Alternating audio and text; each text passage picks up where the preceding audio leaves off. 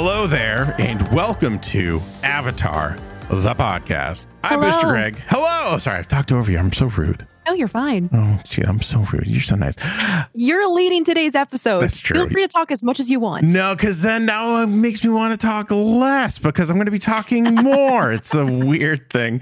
Uh, hello, everyone. Again, welcome back to the podcast. If you're watching this or listening to this, you know that we're going to be talking about episode two of The Legend of Korra. We do, we do have to get a couple things out of the way Mhm. before we proceed because Acorn and I made a plan and we didn't tell anyone else about the plan. Uh, yeah. really.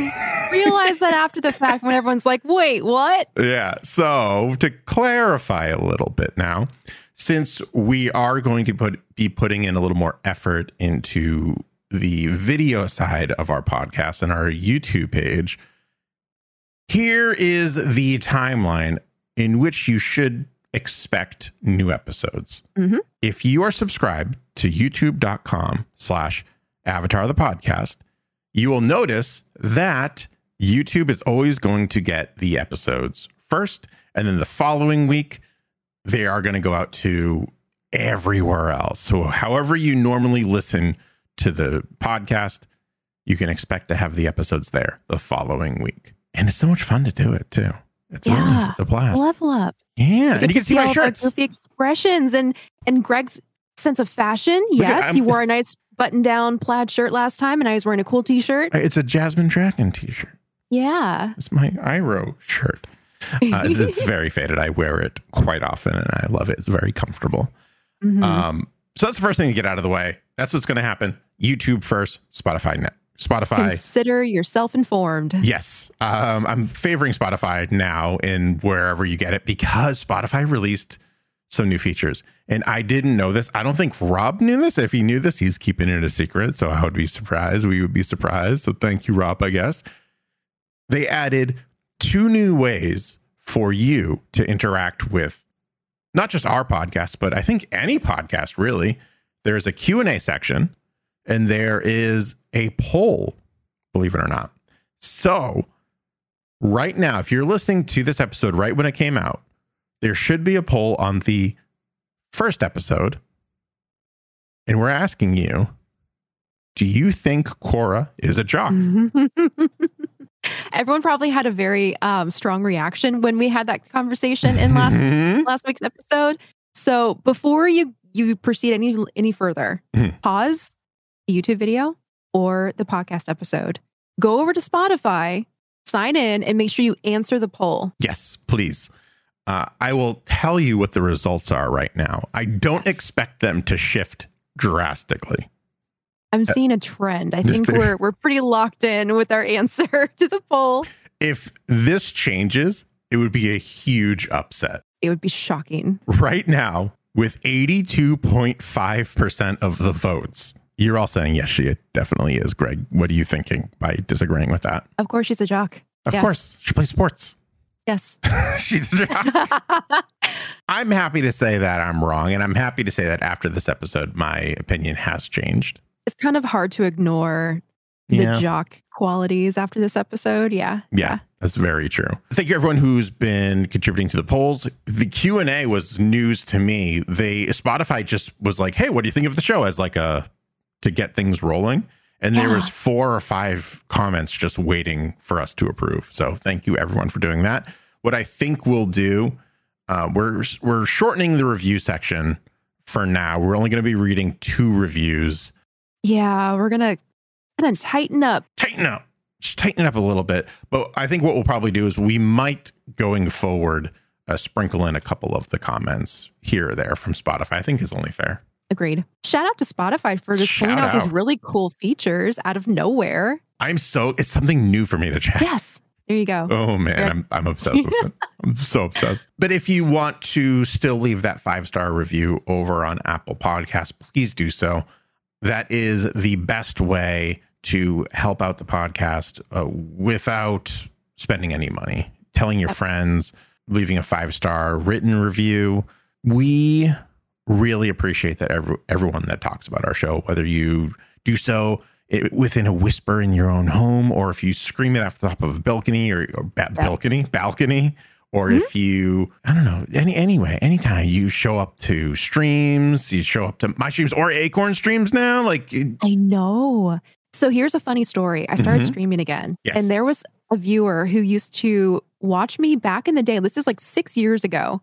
He showed up again, was like, Hey, how are you? How's life? And then said, Oh, yeah, by the way, I started listening to this podcast called Avatar the Podcast and wait, and went, Wait, I know this voice. So he found the podcast after being one of my viewers back in the day. And so he was like, uh, A, it's great to see you again. B, good podcast. Love it. C, how's life?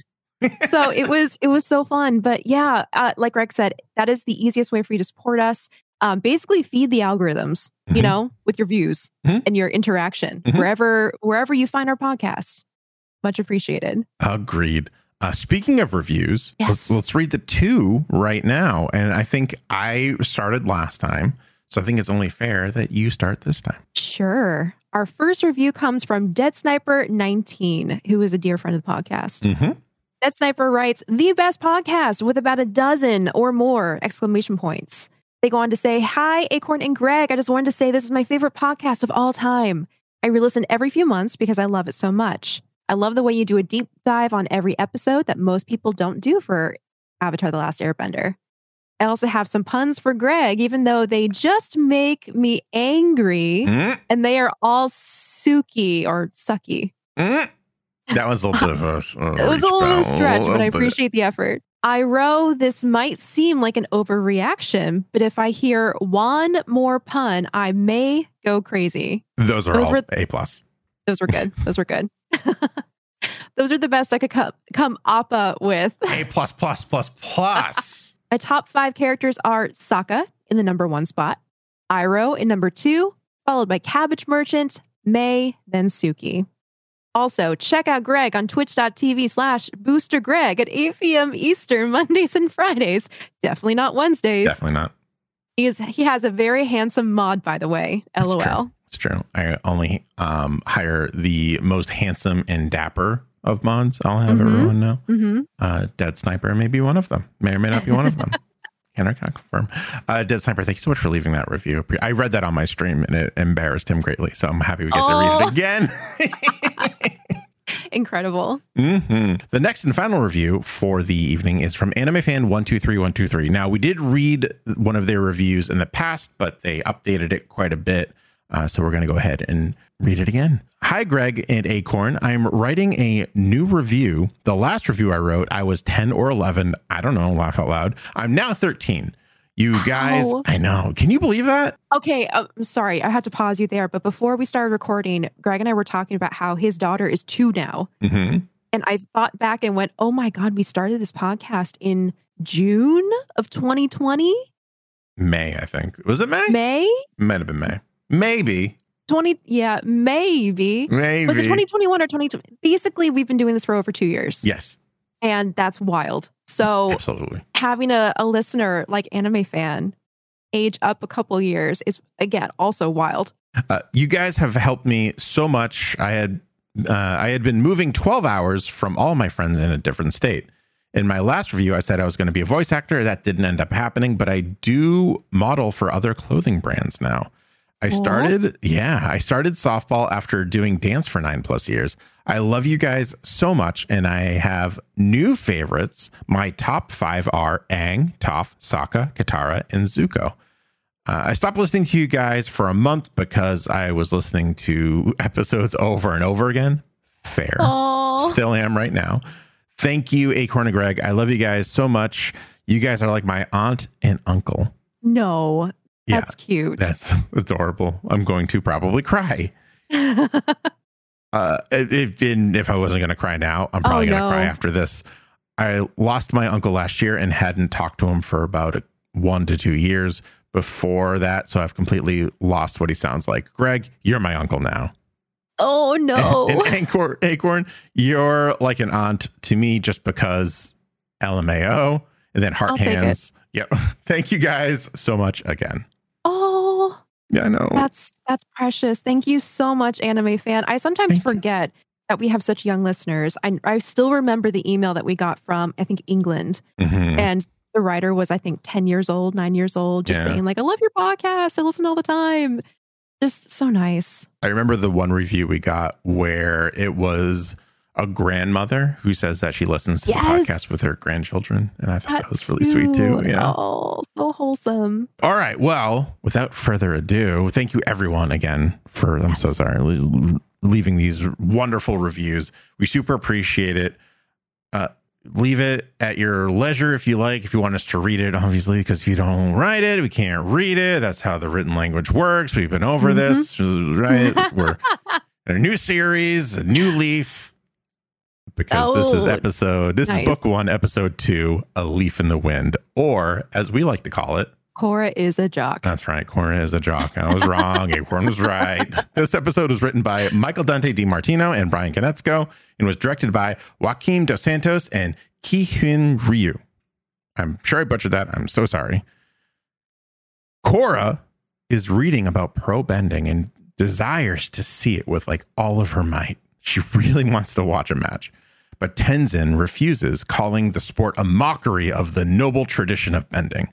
Even though Korra has wanted to see pro bending since she was a kid, Tenzin reminds her that she is in Republic City to complete her airbending training and asks her to stay on the island. And I say ask, but it's more like a you're staying on the island. Yeah, Tenzin's really exuding that like uh stuffy guardian energy here.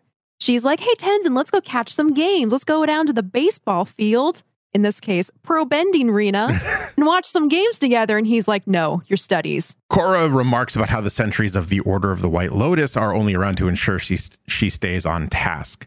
Korra eventually agrees to stay on the island, but as she looks across the water at Republic City, we get a funny feeling that she's probably going to change her mind later. What a funny feeling. There's a lot of like I've noticed this in this episode. There's like a lot of by a lot of it being maybe two moments where they just looking across the water. Yeah, pretty. It's pretty interesting device to use. I wonder if it's going to keep on happening. We'll. I'm going to talk about that at the end of the episode. okay. I'm glad you brought that up. Yeah. Mhm. Later that day, Tenzin and Korra walk to the airbending temple, or sorry, the airbending training grounds. And Korra is dressed in traditional air nomad clothing, which I thought was really nice of her. But at the same time, she rolls up the the shirt Yeah. sleeves. She does, because she's a jock. She's a Got to show off yeah. her muscles. Exactly. She has great muscles, by the way. I'm Oh, yeah. obsessed with her arms. So Oh, yeah. strong. Korra admits that she doesn't understand why she can't airbend since all of the other elements came so easily to her. Tenzin assures her that everything is all right and explains that often the element that is most difficult to master for an avatar is the one that is most opposite to that avatar's personality. And what was it for Aang? It was earthbending. As we saw in Bitter Work. Mhm. Yep. It does kind of make sense that the more this episode goes on, for me, anyways, that Korra has such a difficulty with airbending because we, we talked about this on episode one. She's a lot like Toph, very Yes. stubborn, very headstrong. So she can't really envision kind of going with the flow. Mm-hmm. But also, exactly. but this is where I get a little nit- nitpicky because also water bending is pretty go with the flow, and she's got that down really good. So it's Yeah. like I think what they're stacking it up to be is the more spiritual side, in addition to going with the flow. It's that that dynamic that she's not really grasping. Um, but yeah, no, that's a good critique because as we see in this episode, she does eventually it does click for her and she does go with the flow finally. But arguably, you, you do have to go with the flow in waterbending too. In the training area, Jinora, Ikki, and Meelo are eager to see the Avatar start her training as an airbender. Korra will begin with a fundamental tool in teaching the aspects of airbending. Jinora explains that Korra needs to weave her way through the gates to the other side without touching them, and Ikki adds that the gates will be spinning as she moves to the other side. Mm-hmm. Tenzin starts the, I call them fans. They're not really fans though. Yeah, they're more like panels. Panels, gates, Uh-huh. whatever. Tenzin gets them in motion and sends a single leaf through the mechanism. It effortlessly moves through the spinning gates. Like it's really, it's the animation on this is really good. I really enjoyed watching it. Yes, it is gorgeous. I mean, Mhm. also, if you're listening to this podcast, you probably have seen the episode, but each panel is exquisitely carved with imagery of the air nomad culture, and they're all spinning. And yeah, the leaf just drifts through it. It's beautiful. The key is to be like the leaf, he says. Jinora demonstrates the spiral movements mentioned by her father and makes it to the other side. And if we remember the spiral foot dance that we see Jinora do here, it's based on Bagua, which is the martial art that airbending was based on. I love the the consistency of it. Like it just yes. it looks like airbending. It is airbending. They're, they're not deviating from that because it's a new animated series. They're keeping to their uh, their groundwork. Which is the the benefit of basing stuff in your story on real life things. Mhm. So we see that time and time again in the world of Avatar. Um, events are based on historical events. Cultures are based on existing cultures, and then with the bending, each one is based on a different style. So it's almost like a like a grounding mechanism or an anchor for the storytelling because you can always just lean back into something that you've established previously because you have the examples for it. So Korra gives it a shot, and she actually tries to just charge her way through it first. She like revs herself up and is like, okay, let's do this, and just like takes off into the panels. Oh, The best detail about this is she goes in, she gets knocked around every which way, and then she Uh-huh. gets spit out at the entrance. yes. It's almost insulting. Uh huh. Could try. She tries again and fails just as spectacularly, unable to apply the words of Tenzin's children to her movements while in the moment. hmm She was not the leaf. Mm-mm, not even close. She was a stone. She, no, she was a pinball, is what she was. she was a pinball. that night, Korra tries to airbend at a newspaper image of Lin Beifong, but fails and firebends at it in frustration. After telling Naga that she just might not be a fit to airbend, Korra hears a radio broadcast of a pro bending match nearby where the guards were excitedly listening. Tenzin shuts off the radio, and it's like at the worst possible time, too. It's like r- things are getting good, and Tenzin shows up. No, Killjoy. Because he discovers Korra listening in from the roof. She was literally sitting on top of the roof, eavesdropping, like super into yeah. it. And it was a great little detail with the animation because he walks in and the guards whip around at Tenzin and he's like, Korra, come down from the roof. And she pokes her head over and the guards look at her, then like jump away. so they were so absorbed they didn't even realize Tenzin had arrived or that Korra was listening. Yeah. After arguing about the semantics of listening versus watching a pro bending match, Tenzin gets flustered and basically tells Korra to go to bed. Yep. Go to your room. That the. Basically. Yeah. the next morning, Tenzin leads a meditation session with Korra and his children. Korra states she thinks she is doing it wrong, but Tenzin replies that there is nothing to do and tells her to simply let her mind and spirit be free. Korra laughs as her mentor emphasizes freedom, despite forbidding her to leave the Mhm. island or even listen to the radio. Mm-hmm. Tenzin tells her to copy Meelo, though Korra points out that he's actually asleep. With Korra still frustrated at her lack of progress, Tenzin assures the Avatar that everything will sink in over time, though Korra is unconvinced and leaves to get some lychee juice instead. So this is where the commentary comes in. Um, this time around, I think Greg, you did not watch the commentary, right? Correct. Yes. Cool. So we're switching off. Yes. Last week, you cover the commentary. This week, I'm going to cover the commentary. Mhm. So in this commentary, we had the voice actors for Korra and for Mako joining Mike and Bryan. And Oh. they were, so it's Janet uh, Varney and then David. Well, don't step on my toes here. That's why I'm cueing you, David. Faustino. Since we're Yes. here, I'm just going to Okay. tell you that he is from Married with Children as Bud Bundy, the the kid, like the main one of the main characters. Uh-huh. Modern Family as Tater. Dragons Race to the Edge, which I've never heard of, but he's done a bunch of episodes of that as Dagger, and The Winx Club, which I've heard of, never seen, as Helia. Oh, Yeah. interesting. Well, they were on the uh the commentary with Mike and Bryan, and at this point, they were actually talking about how they oftentimes find oftentimes find voice actors that have traits of the characters' personalities, and that's why they're good at that character. the first example they gave was actually the voice actor for Meelo, because they were Mhm. like, he the kid kind of embodies the Meelo energy, so he's he's good at it. And when they got to this part, uh, Janet was saying that she heavily related to Korra in this episode because she also has a hard time meditating and she prefers to be on the go. The most calm she feels is when she's active. So I thought that was really funny that not only does she love Korra and really like take pride in being a voice actor actress for her, um, she also very much is like Korra in Yeah. the physical ways. Uh, I remember I forgot to mention it last episode, but Janet had said typically when she auditions, she tries not to get her hopes up and tries not to envision herself in the role. And just like, just in case you get let down, because it's, you know, it's a hard industry to get into. Yeah. And uh, she couldn't help but do that for Korra. So she was Aw. ecstatic when she got the call. Yep. Later in the commentary, she actually likened it to winning the lottery. She was so Oh, excited. Yeah. Yeah. Yeah, that's nice. Hey, guess what? What? Later that night, Korra sneaks off the island. Wow. It's like we knew she was like- going to do that. We knew it was going to happen this whole time. And she makes her way to the pro bending arena. She wanders into a training gym, but is discovered by its owner, Toza, who threatens to take her to security for trespassing. A pro bender walks in and states that Korra is with him. And It's a very handsome debonair. Mm, You know, like uh, maybe a little awkward. And so is their exchange because there are some implications of them maybe being like together, together, and just together. And Mhm. Toza just can't be bothered with the rest of it. So he resumes his workout. Mike and Bryan did mention that Toza was actually going to have more of a, a story Oh. involved with his character. They seem to have a lot of fun with character creation for Korra, Mhm. and they were sad that they could only do so much with him. Sad.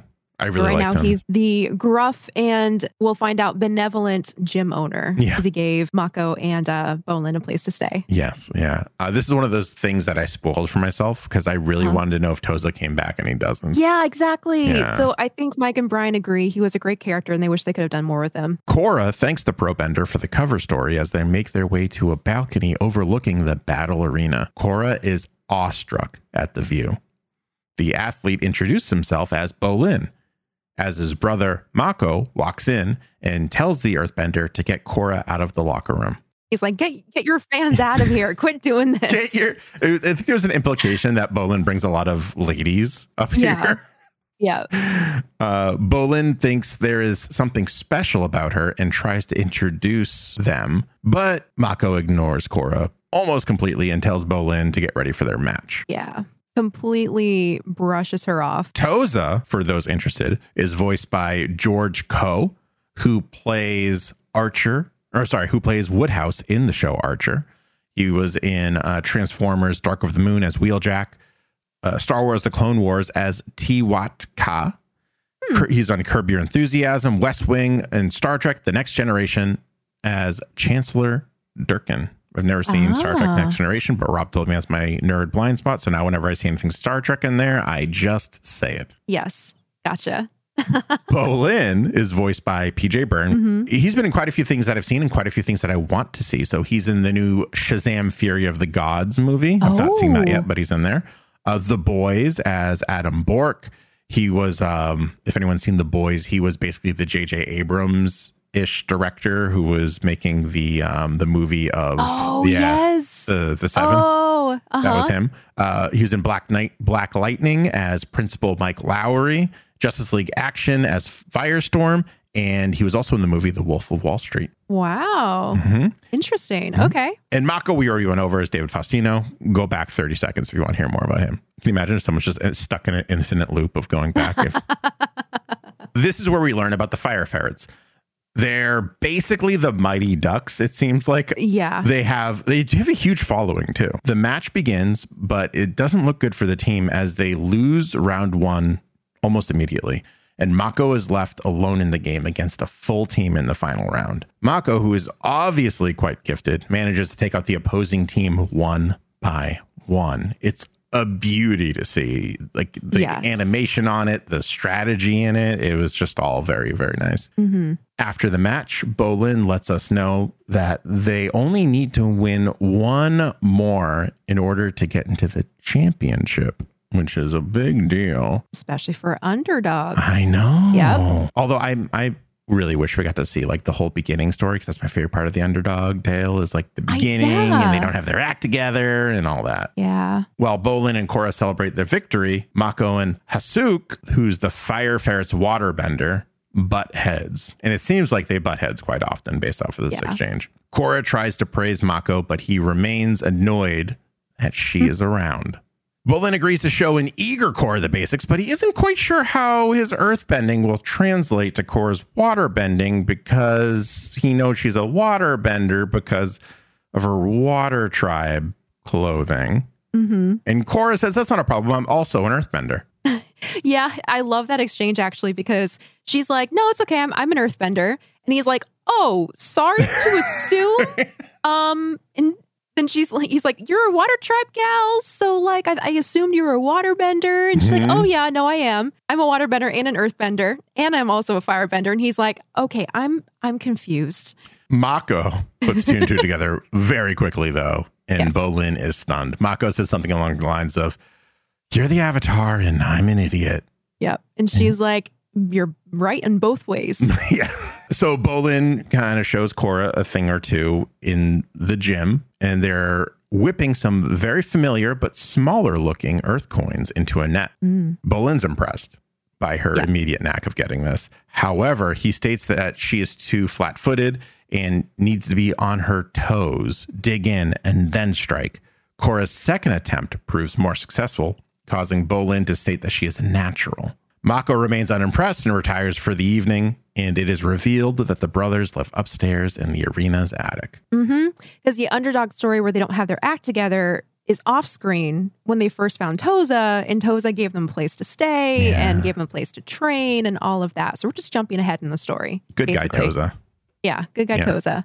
I actually liked the scene here because um, historically we've seen, for instance, Aang learn earthbending, and so much of it was rooted in like the horse stance and standing your ground and being, you know, firm and strong and connected to the earth. And now with the new times and pro bending, you're seeing more of this like mixed martial arts kind of a kind of look. So you have to be light on your toes, you have to be uh, quick and fluid, you have to bob and weave.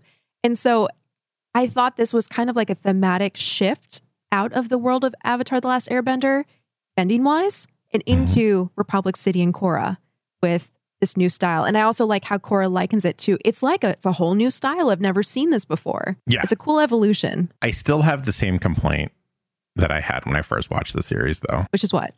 Pro bending just looks too modern to me.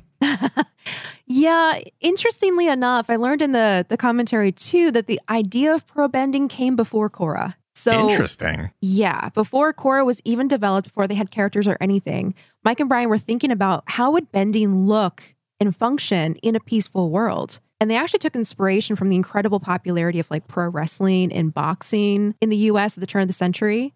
So Mhm. they, they are pulling from history in that sense, but this was, I think, established before we even had Korra, the Yeah. show, being written. that like also kind of sits weird with me too. That in- information because they didn't really know the timeline. They didn't know Korra, but they still were like this. There's going to be the idea of pro bending, and they're pulling from very modern sources. Yeah, I don't know if the pro bending as a concept was for this time period in the world or if it was just in general.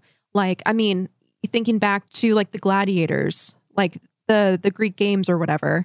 Um, there's always been fighting and challenges for fun, but I, I see what you're saying. It is it is a very big tonal shift to go from bending in the middle of the the country Yeah. against benders of you know opposite styles to being on a team where everyone's represented and you're like duking it out in an arena. I think part of it too is that we basically got pro wrestling in Avatar: The Last Airbender, which is a very modern sport, right? But they still made it feel like it fit in well in that time period. And this one just doesn't have that same cohesiveness for me personally. I wonder what it is that would shift it for us because I see what you're saying, and I want to say that was my my very first uh, takeaway when I first watched Korra, Something felt a little off, and I I likened it to the fact that it was very modern. But Yeah. I don't know, I, like what kind of tweak could they have made to make it feel more um, less modern and more in world? I don't know. I wonder if it's the radio. It's I think it's the radio and the matching uniforms. You think so? The sport itself feels very modern too. It doesn't feel like Yeah. an older Like pro wrestling, I guess, did too, but still, they somehow managed to fit that in because that's also mm-hmm. more about the acting and, and the drama behind it than just the sport. Yeah. I, I can't put my finger on it. I've been trying to since I knew we were starting Korra. I was trying to in this episode.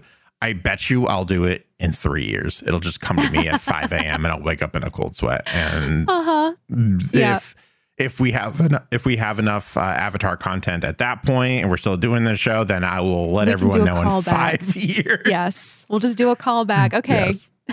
remember that one time. remember that in episode two. Remember? Yeah. Okay. Yeah. You know, I wonder. Here's here's another thought. When they were talking about this topic in the commentary, Bryan did mention that he came up with the rules for pro bending mm. after he spent hours watching various forms of fighting and martial arts in South Korea. Hmm. So he said the story goes they were in South Korea making the Avatar The Last Airbender pilot. Uh, he would come home from the studio and just, there would be, I guess, a channel or channels that just had endless fights, different martial arts, wrestling, boxing. And he just would spend hours watching that.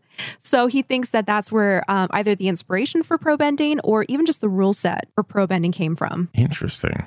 That's really yeah. cool to know. And similarly, they said that the entire Avatar world came to Bryan when he was doing yoga, just in a spark of inspiration. Are you sure he wasn't sleeping? That's how he tells the story, at least. Actually, makes a lot of sense. Yeah. Me, that he did that while meditating or doing yoga, rather, which I guess is meditating. Is that the same thing? They conflated the two in their conversation. It does kind of go hand in hand. Okay. I've never done either. My ADHD that, prevents me ex- from that would explain that. doing anything standing still. Uh-huh. Back at the Air Temple Island, Korra's airbending training is still not going so well. After her frustration boils over, she destroys the training gates, which are a 2,000 year old historical treasure. That really bothered me. Yeah. And I had to do some reflecting and figure out why that bothered me so much. Before getting into Korra, we were talking about how we had some issues with the the show and we are interested in coming back to it after reading the comics and getting like more context and this and that. I'm remembering the way I felt going into Korra and my perspective has changed because I'm seeing now that we're going from a very physical avatar who needs to learn their spiritual side as a story from uh, a very spiritual avatar needing to learn the physical side of bending. So we are flipping the narrative here. However, at the same time, when she loses her temper and basically explodes this ancient relic, I got really mad at her. and I had to think about it and I was like, "You know what? I think what got me is that that one comic we read, Relics." Oh, yeah. And how Aang was just so reverent about all of his his air nomad relics having been saved and it mm-hmm. like relating to this hope that there might be other air nomads out in the world hiding. And he just needs to go find them. And it ended up being a trap by the the fire lord and this and that. So i'm like i'm looking at her just destroying this this relic going what are you doing?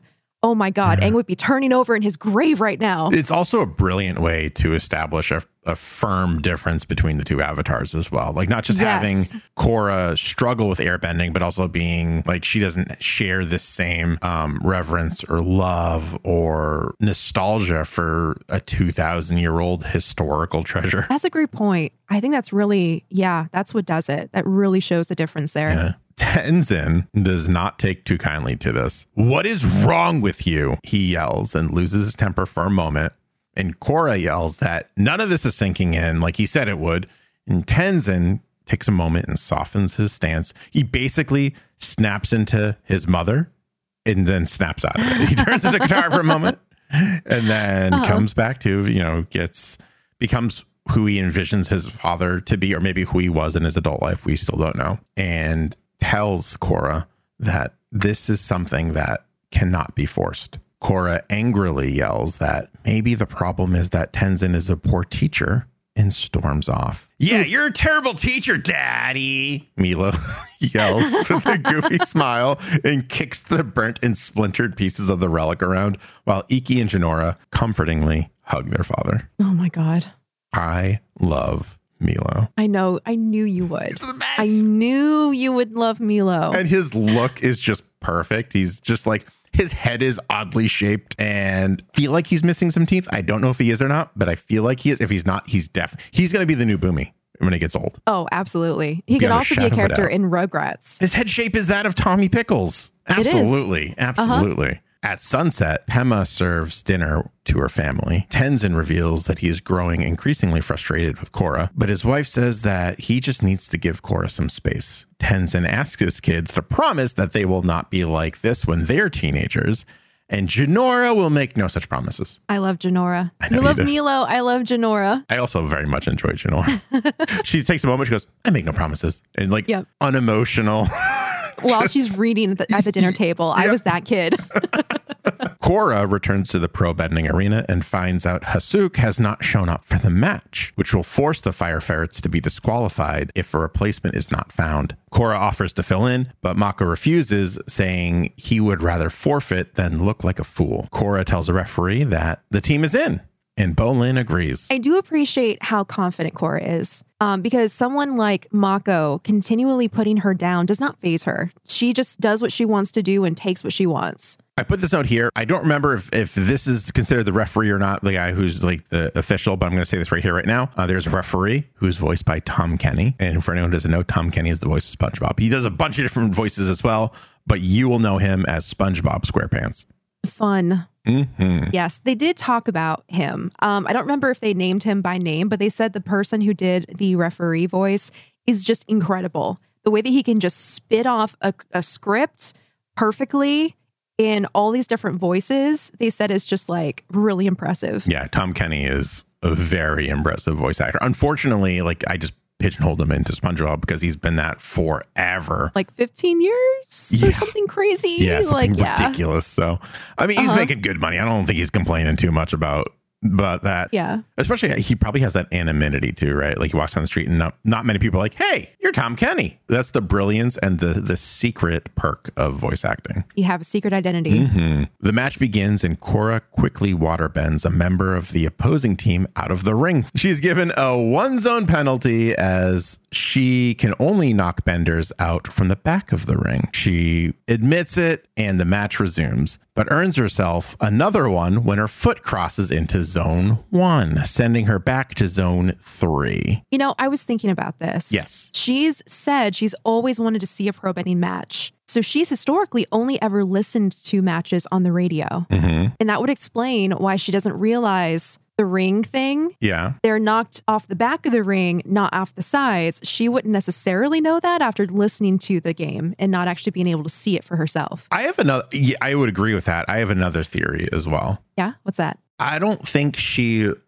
loves the game as much as she might love maybe the attention from the game. Like, in what way? I think she likes the fame that goes with it. I think that she's probably daydreamed a lot about being a pro bender Mm. and winning the championship match without maybe fully listening to the game on the radio, perhaps. Like a jock winning? Like a- exactly. Like a jock daydreaming about winning the what- what is what is football? National Cup, the Super Bowl, whatever. the Super Bowl, yeah. Like, yeah, basically. if uh-huh. if you're a hockey fan, the Stanley Cup.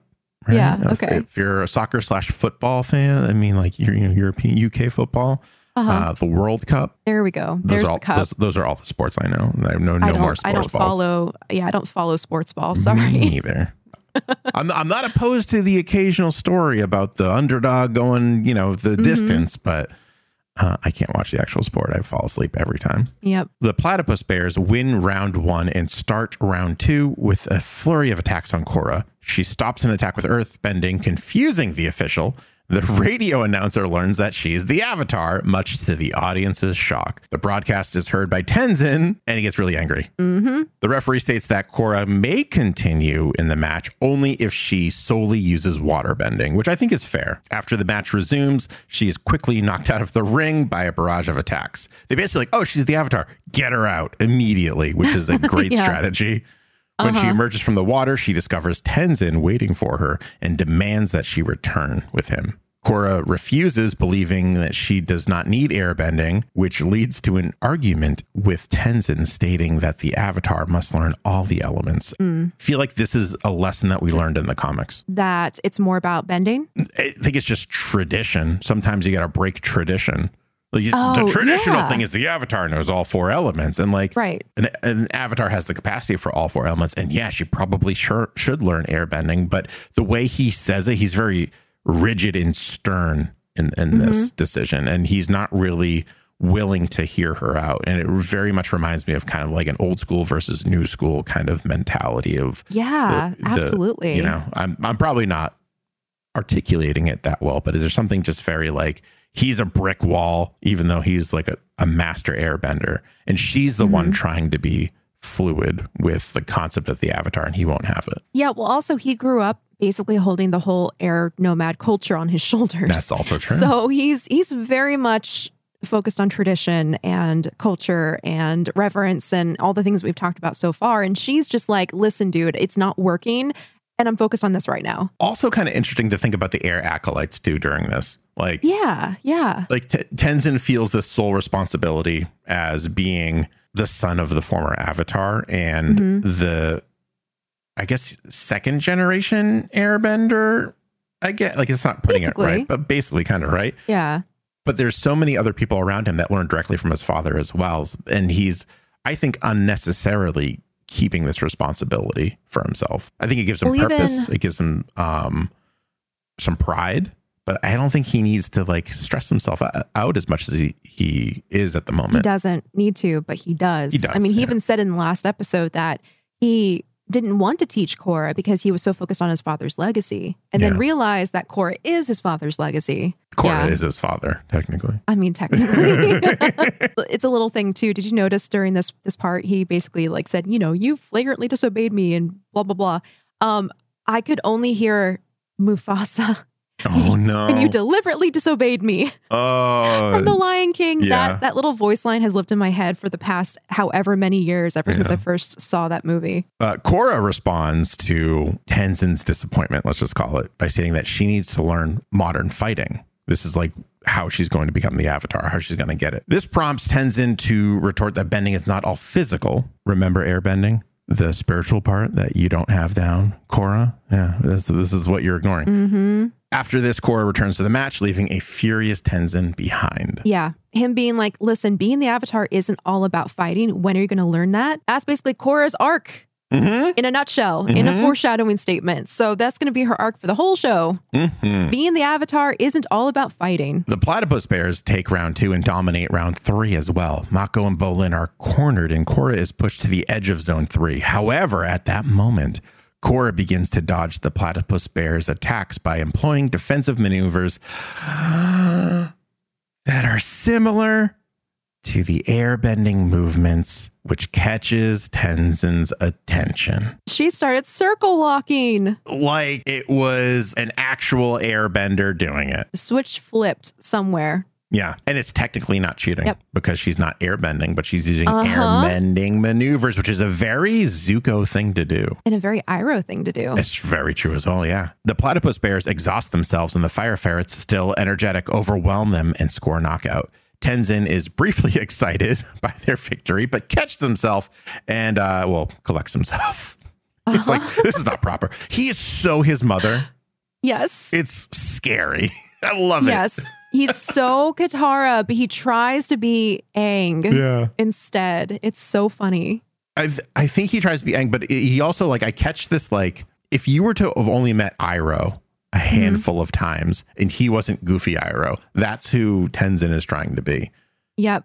Tenzin is is that wise sage uh, mentor who is regal and composed at all times and self-important and you know he just Mhm. goes on and on and on uh, but he doesn't want to accept that other side of him which is what Iroh has fully embraced and same with Bumi right and Yeah. And what Aang was as a kid. it's very interesting I, I find Yeah. that duality and um, Tenzin's unwillingness to accept that very intriguing. And, and uh, full disclosure, I did not enjoy this episode that much, uh, but this thread right here is kind of keeping me engaged. So I hope they continue to explore this, even if it's Mhm. subtly. And I also know that eventually that his brother and sister show up, and I'm very excited about that too. Me too. Because of their win, the Fire Ferrets have advanced to the championship tournament. Mako is finally impressed with Korra, but she refuses his credit, saying she was taught these moves by someone else. Korra returns to the island where the training gates are being reset by the air acolytes.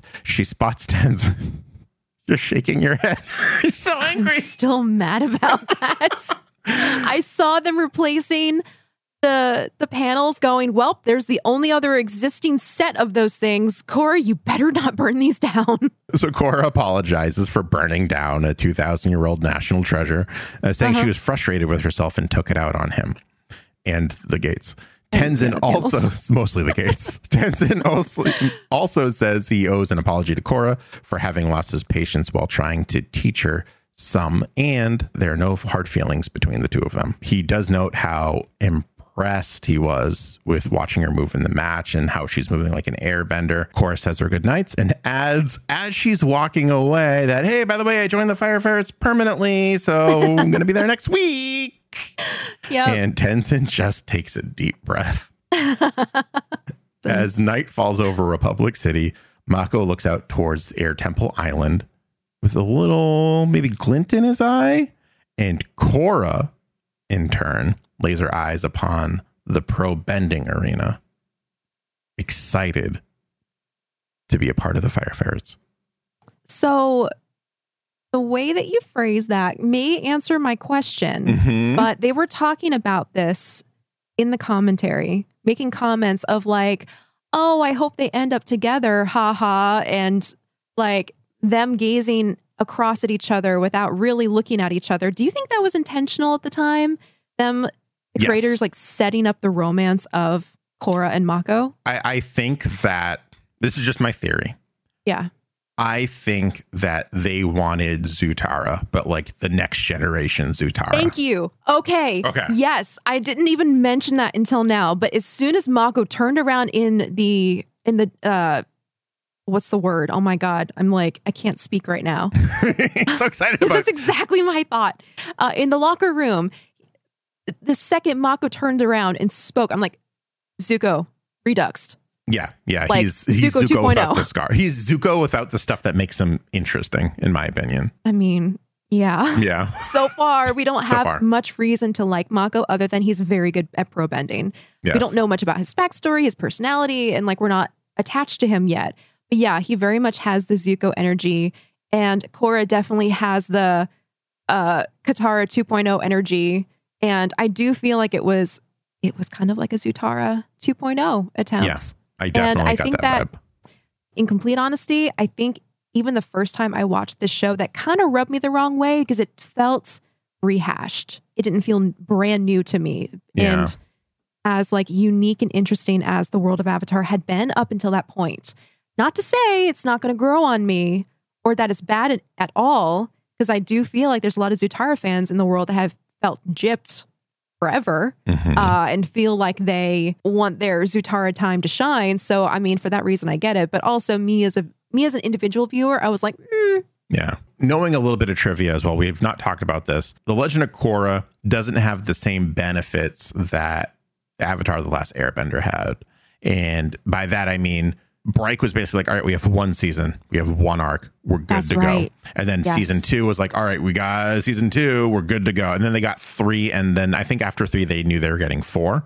So we are going to try to keep that in mind as well. that's a very good reminder. I think mm-hmm. this is actually counting against them for me personally, because if they knew the the big story of it, they could like tease, oh look, it's Zutara 2.0, and then eventually, like this is going to be a spoiler if anyone's not seeing it, but it's all over the internet. Mako is not going to be her love interest. That was another thing that bothered me. I'm like, why are you setting up a romance when I know who she's going to end up with and it's so much better? If that was a larger picture decision, I'd like that they're like, hey, look at this right here, and then we see the evolution of this relationship. Let's call it. A- agreed. Yeah, because I mean that's also very um reminiscent of of human life, you Yeah. know.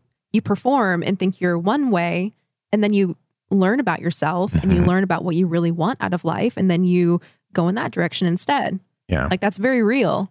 Yeah. Um I just kind of wish that there would have been more of a connection between them other than he's a jerk and she likes his bending and she's kind of like Katara and he's kind of like Zuko. I don't even think that she's interested in him as much that way.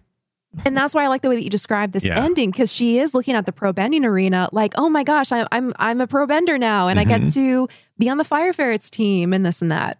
Uh, I have a couple bits of trivia for Mako. I don't know if, if you have these same bits. Uh, Let's hear it. Go for it. Um, Mako, if you couldn't have guessed, is named after the original voice actor of Iroh. Oh, that's right. Mhm. Oh, that's so nice. Uh, I can't pronounce his last name. I never could. I'm not going to try. I'm not going to butcher it. But when I, he always just goes by Mako, anyways, when he's credited. So we'll leave it at that. Um, the other thing, I, I went on the um, Avatar wiki and I didn't go too far into Mako because I didn't want any spoilers. But so I'm just going to read the first two because they're not spoilers at all. Oh, I'm sorry. This is actually the third one. And then we'll go back to the second one because I just read it. It's really funny. Mako's distinctive eyebrows are based off of Roger Smith's, which who is the main protagonist of the anime series The Big O. And Roger Smith is voiced by Steve Blum, who is the voice of Who is it? everyone's favorite masked villain for this season. Oh, Amon? Yep. Amon, the guy does the voice of Amon is Steve Blum, who we talked about last week. And he Uh-huh. voiced Roger Smith, who Mako's eyebrows are based off of. That's fun.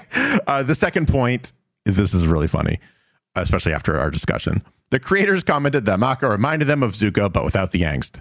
okay, so it was either subconscious or intentional. Yeah. Either one. I, I think what they're tr- maybe trying to do, subconsciously or not, is have the original Team Avatar there in spirit, right? Mhm. Like you have the firebending prince, quote unquote. He's like the prince of the arena, let's Mhm. say. Broody, angsty boy. Broody, angsty. He's not as angsty as Zuko. He's not. He's had a hard life, but not as hard as Zuko. At least as far as we Mhm. know so far. All we really know is him and his brother. He has his brother first of all. Yep. His brother is not a psychopath. Second Yep. of all, and as far as we know, they're homeless, and that's which is a rather large hurdle. But it's not your father tried to kill you and banished you, and now you are trying to prove your self worth with your drunk uncle. It's different. It's different. It's a little different. It's a little different. Uh huh. That's what I have on Mako. I thought that was some interesting stuff, and we'll fi- we'll have more as we go through. But I didn't Yes. want to spoil anything. Yes. Um, I have one fun fact about Bolin. Oh yeah, and that is it for me.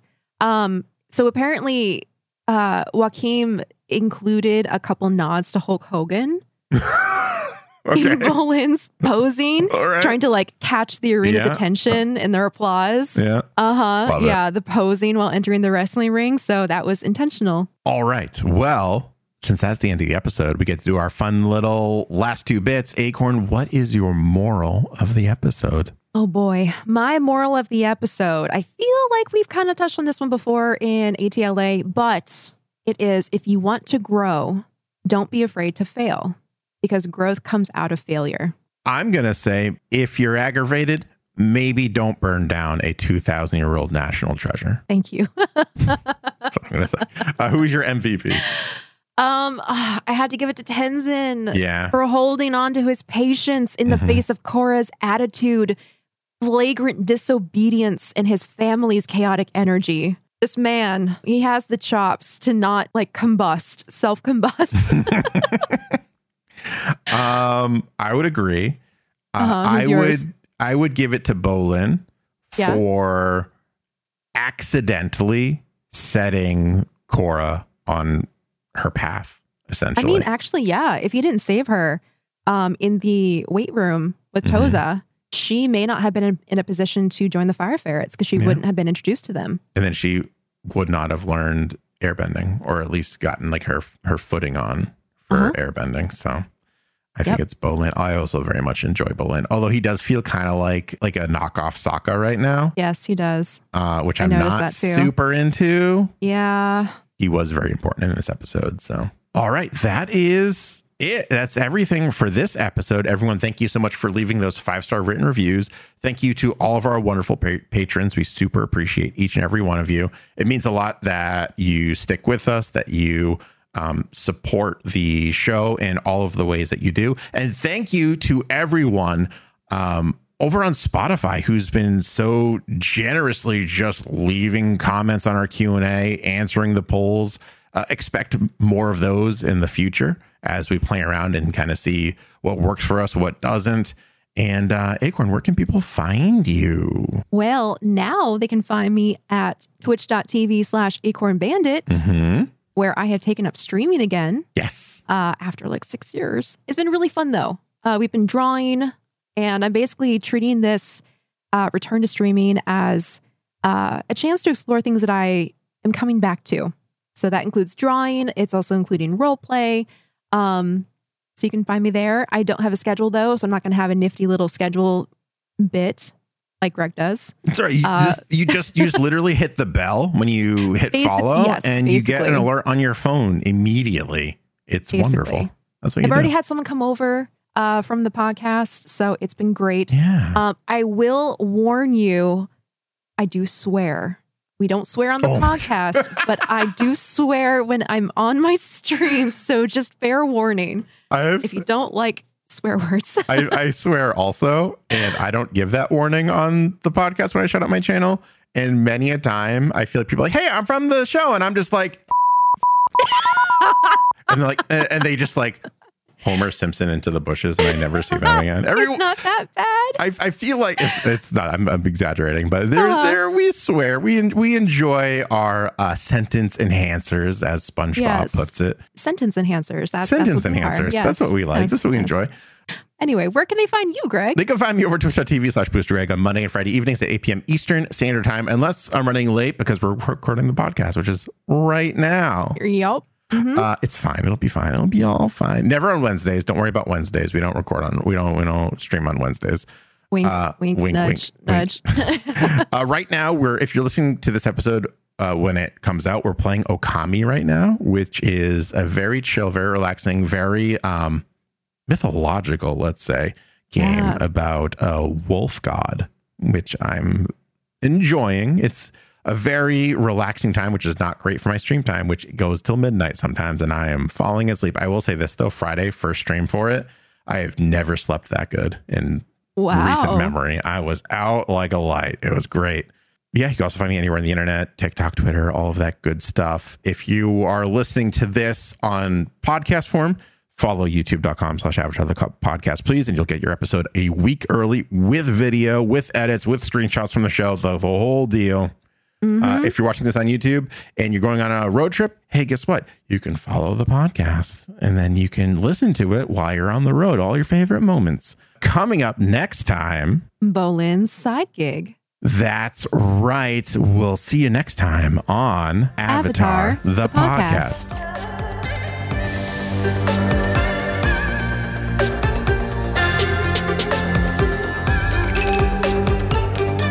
Avatar, the podcast, is a proud part of the Geek Generation Network. Remember to check out all of our podcasts at thegeekgeneration.com.